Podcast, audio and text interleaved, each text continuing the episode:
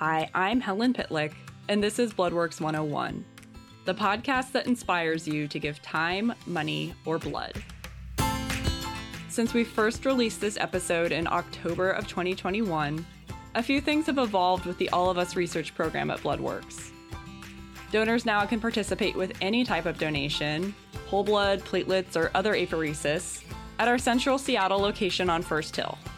For folks who aren't eligible to give blood but still want to participate, we're also scheduling standalone All of Us appointments, completely separate from community blood donation, on weekdays at Central or at our Research Institute on Eastlake Avenue in Seattle. The All of Us research program has enrolled over 684,000 participants to date and is continuing towards its goal of 1 million or more. Anyone who is interested or has questions can go to joinallofus.org slash bwnw or contact us at all of us at bloodworksnw.org. And after more than 70 years, another update.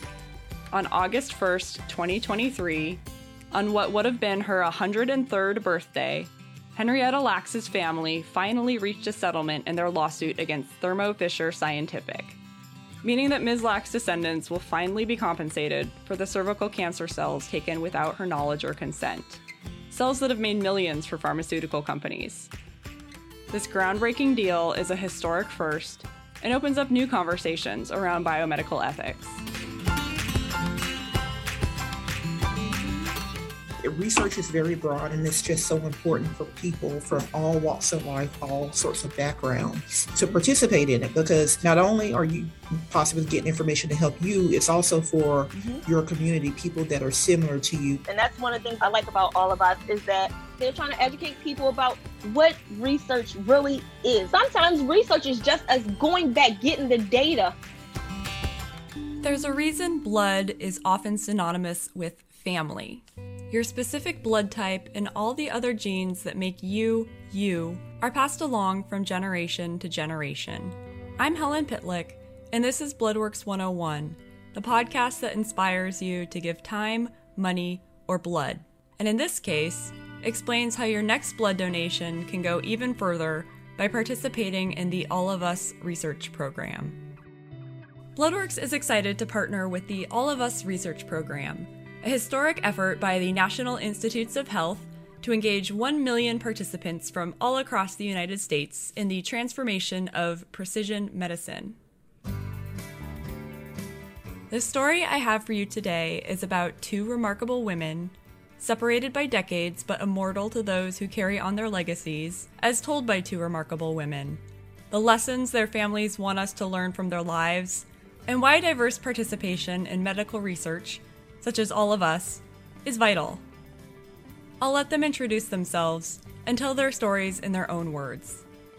Hey, my name is Victoria Baptiste. I am the great granddaughter of Henrietta Lacks. I am also a registered nurse who works in nephrology as a specialty. I am Ashley Ellis. I am originally from Mobile, Alabama. I now work at Bloodworks Northwest as an assistant medical director. My sister, her name was Sonya. She was 11 years older than me, so she was the baby before I came along. When she became sick when I was eight, I decided that I wanted to be a doctor so that I could make her better. Even though that is not what happened, I still was able to help her through my medical knowledge. She was diagnosed with end stage renal disease due to FSGS, focal segmental glomerulosclerosis, which is scarring in the kidney. And you see this a lot in African Americans. So, African Americans are genetically predisposed to this condition. She had two transplants. One was from my dad, which she rejected, and then one was from an organ donor, which she kept for 13 years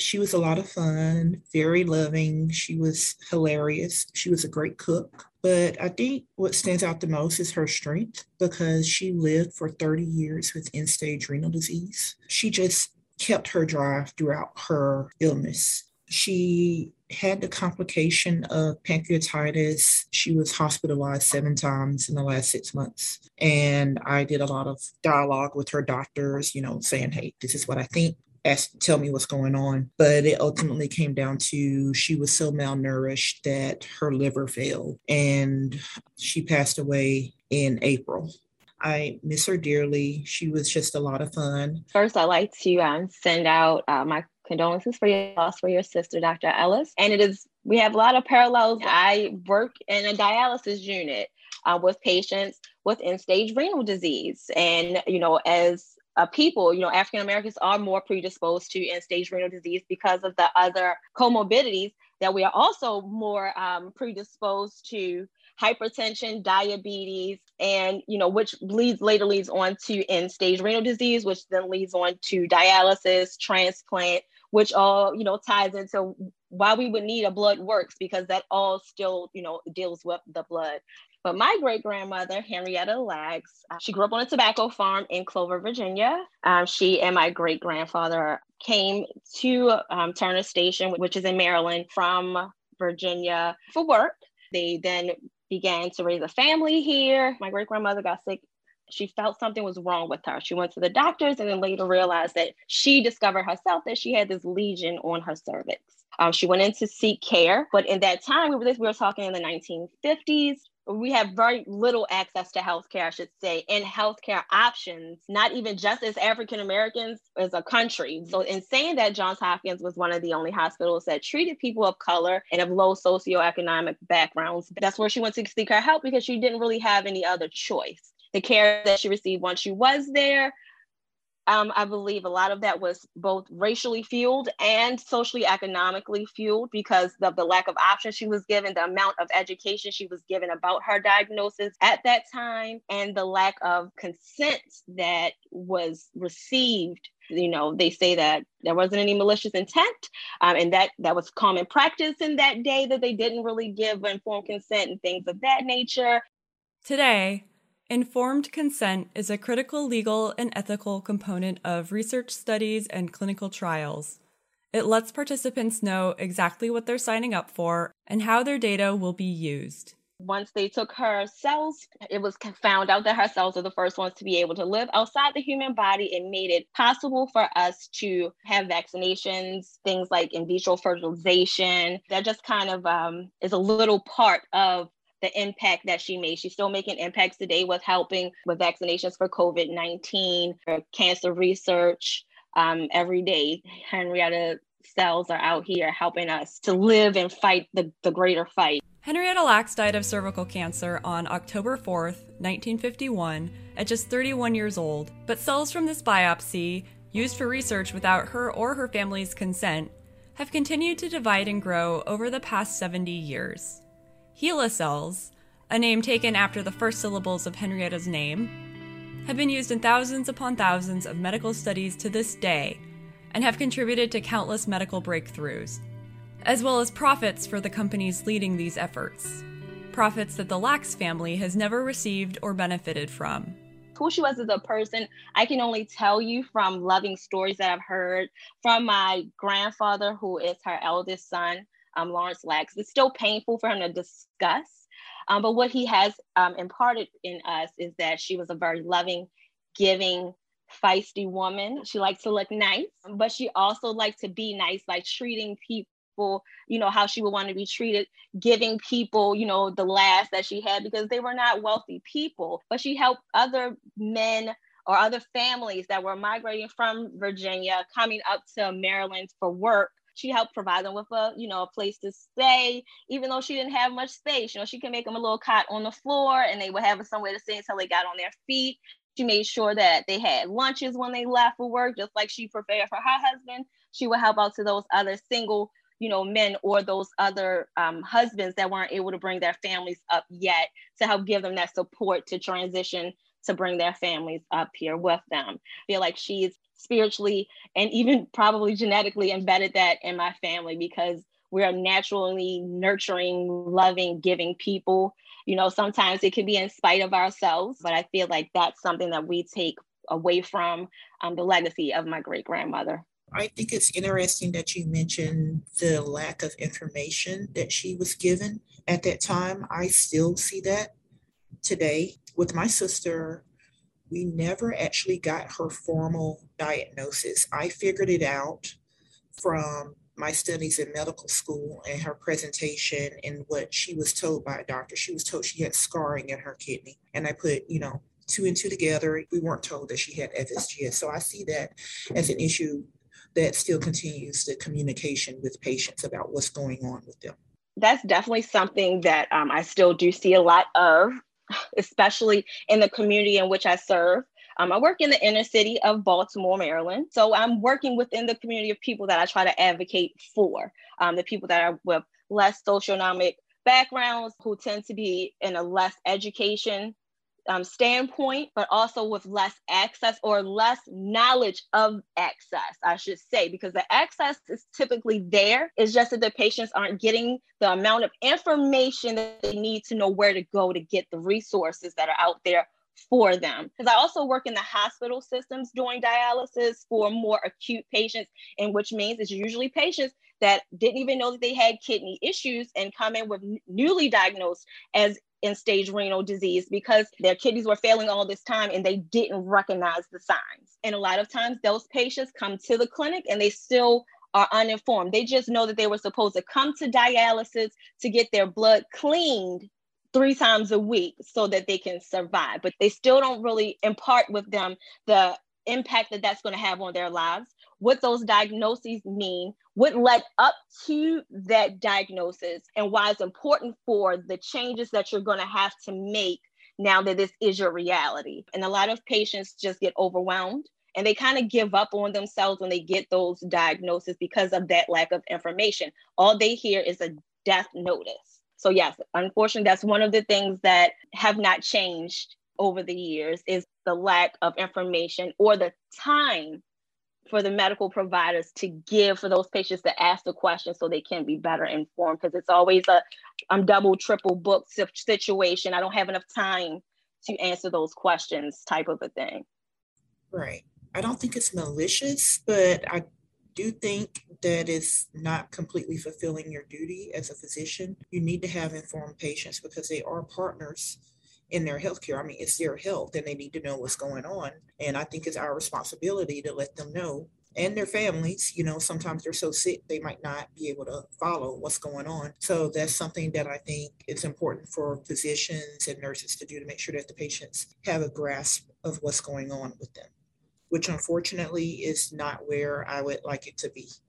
Absolutely, I totally agree because that that's how this has impacted my family. That lack of transparency, that lack of information given. Because from what I'm told, my grand my great grandmother still wanted to have children.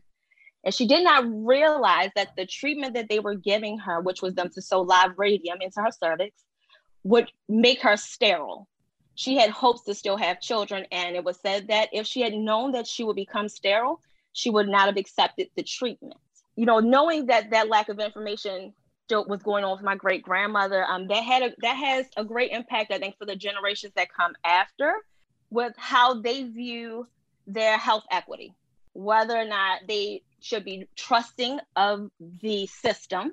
They're going to do what they want to do, and I'm not going to really know what's going on with myself to be able to help myself. So for those older generations, that's still a big barrier for them because of um, their lack of trust because of the lack of information and the lack of transparency mm-hmm. that they've always been afforded. Yes. And I think it's just so important if someone has questions to ask them. And I have seen in my own life doctors skirt around the question that you ask. It can be a very direct question and you don't get an answer. So you have to be persistent. It's their job to give you the information. Even with my sister, I was pushing to, you know, escalate her care. And I had to mm-hmm. request for a doctor to come talk to me and say, hey, tell me exactly what is going on. What do you see? I mean, I could see things, but they were her physicians. You know, I was trying to get her transferred to another hospital. And then, you know, I realized it was too late to do anything. And she passed away three days later. And I was thinking I really would have liked to have known this right you know right. so i would have maybe changed some decision making so it's right. just important to get all the information you can from the physicians and don't mm-hmm. let them off the hook. I hate to say that as a physician, yeah. but as a patient and a family yeah. member, people yeah. are entitled to information about their health. Absolutely, I totally agree. Um, and as a nurse, I feel like some a lot of times I'm taking the brunt of that because the patients have all these questions their physician did not answer for them. Mm-hmm. I don't want to be another one of those people that brushes them aside. Right. You know, and say, I don't have the time. I make the time. And if I'm running right. late for something else later, then so, so be it. You know, but right now, this is the focus. I need to make sure that this patient understands and they feel comfortable enough to want to come back and receive that care. Right. Because it's one thing for them to know what the care that is available to them, but do they trust the provider to give it to them? And I think that's another reason why it's important for us to have more diversity in medical research because all of the care that we have provided for these things the African American people are more susceptible of. You look at the clinical research for those, and we sometimes are not represented at all. Like there's none or it'll be this random 1%, which means it was one person that was in that clinical research. But if it's something dealing with hypertension or dealing with prostate cancers and dealing with, you know, things that are geared towards us, we need to be more involved in those research studies so that they can gear care that's more specific to us and how our bodies accept and receive those treatments. Because just because it's supposed to be effective we we have other things that predispose us to certain things and also cause a block or a hindrance for us to you know get the same quality of care from that same treatment option as other people do because of our genetic makeup yes. Um, as African American people. Yes, that's why it's so important for research to be representative of the entire population. With a background in laboratory medicine, with lab values, they test people, whatever population they get, they order the values lowest to highest and they take the middle 95% and that's considered your reference interval what's normal. But it's only what's normal for the population that is tested. So that's why you need to have a diverse population. For example creatinines. And people of African ancestry, they run higher because creatinine is a byproduct of breakdown of protein, i.e., muscle, which people of African ancestry tend to be more muscular and their creatinines tend to run higher. So that's just an example of why it's important to have people of all backgrounds involved in research so that we can be more able to provide care for them to give good pro- prognoses for them um, and even like genetic research seeing how they respond to care because some people because of their genetics might not respond to certain medications exactly. or they might respond a little bit too well all of Us is a national effort that aims to build the largest, most diverse database of health information of its kind that researchers can use to study health and illness. We want to support researchers in efforts to understand how different genetic, lifestyle, and environmental factors impact health and disease. With this information, researchers can look to improve the ways to diagnose, prevent, and treat health conditions. In most research studies, participants give their data or samples and have no say in what happens next. But with all of us, participants shape the program with their input and get information back about themselves. Everybody thinks when they hear research is a Dr. Kevorkian type of a thing. But sometimes research is just us going back, getting the data from some of those specimens, like you were saying, for different treatments. Like, why did this patient react so greatly to that? But another patient with the same signs and symptoms, predispositions, is not reacting at all to this same mm-hmm. treatment. We need that type of a database. And that's one of the things I like about all of us is that they're trying to educate people about what research really is. What does it mean to be a part of a medical research? And no, it's not always us taking a specimen from you physically. Sometimes it's just us doing surveys, asking, mm-hmm. you know, certain questions, doing a census is a type of research because we're trying to see in what communities are most served by a certain demographic of people. So, I mean, there's a lot of different ways that we do research, and all of mm-hmm. us is trying to impact by explaining, giving you that information, and also asking you to be a part of, but with you having the transparency and the information about why um, research is good and why we need you in it. Right. Research is not, people, when they think of it, they think of being lab rats or being experimented on. No, research mm-hmm. essentially is gathering data. That there are Absolutely. many ways to do it and not all of it is like giving you something and see how you react like looking at your lifestyle your environment how that affects your your family structure. How do all of these come together to affect the person and their risk for disease, their response to disease, or their health? I joined a research study last year for renal research and found out that I have two high risk mutants. Both of them put me at high risk for end stage renal disease. And it was just like, oh my goodness, I'm seeing this in action, and this is mm-hmm. actually part of my life. And with me having mm-hmm. two copies, my sister most likely had two copies too. So I was able to mm-hmm. tell her, hey, it's not anything you did, it's just our right. genes. So research is very broad and it's just so important for people from all walks of life, all sorts of backgrounds mm-hmm. to participate in it because not only are you possibly getting information to help you, it's also for mm-hmm. your community, people that are similar to you, be it genetically, seeing trends in different populations. Yeah. And I think that's important too. People don't understand that too. We need a we need people from the underserved communities in research as well, because then that'll give us a different outlook because of that whole like nature versus nurture type right. of thing. Does this person living in this community eating this type of diet, you know, are they able to get the same impact of this treatment as a person that lives in a suburban area that eats an all organic, you know, diet mm-hmm. and things like that? So all of those things are important and people don't realize that how much of an impact they can make. That like, oh it's just me. I, you know how am i going to make a difference in research? They don't you know need me anyway. They got plenty of people. No we need you because we have a lack of the diversity in it and when it comes down to it every person is different so there is something that mm-hmm everyone can add to research. I think All of Us is a great program, and I am actually signing up for it because um, I think with me being African American, that that I have something to add, especially you know with my genes. I know I have these high risk mutants for renal disease. I'm like I'm wondering what else is in there, and not so much for my um, benefit, but just to get my information out there and add to the database of people that are involved so that the information that we have is more representative of the population of the United States. Because this is an NIH funded study and uh, the name is so appropriate. It takes everybody. It, even if you don't become a part of the research, at least go out there and ask the questions to learn more about what research entails Thanks again to Dr. Ashley Ellis and Victoria Baptiste for sharing their family stories, experiences, and learnings from their healthcare careers. It was an honor to talk with you about Henrietta and Sonya. October 4th marks the 70th anniversary of Henrietta Lacks's passing. The Lacks family invites you to learn more and keep this conversation going at HELA100.org. That's H E L A 100.org. All of Us seeks to partner with many different groups across the country, especially those that have been left out of research in the past.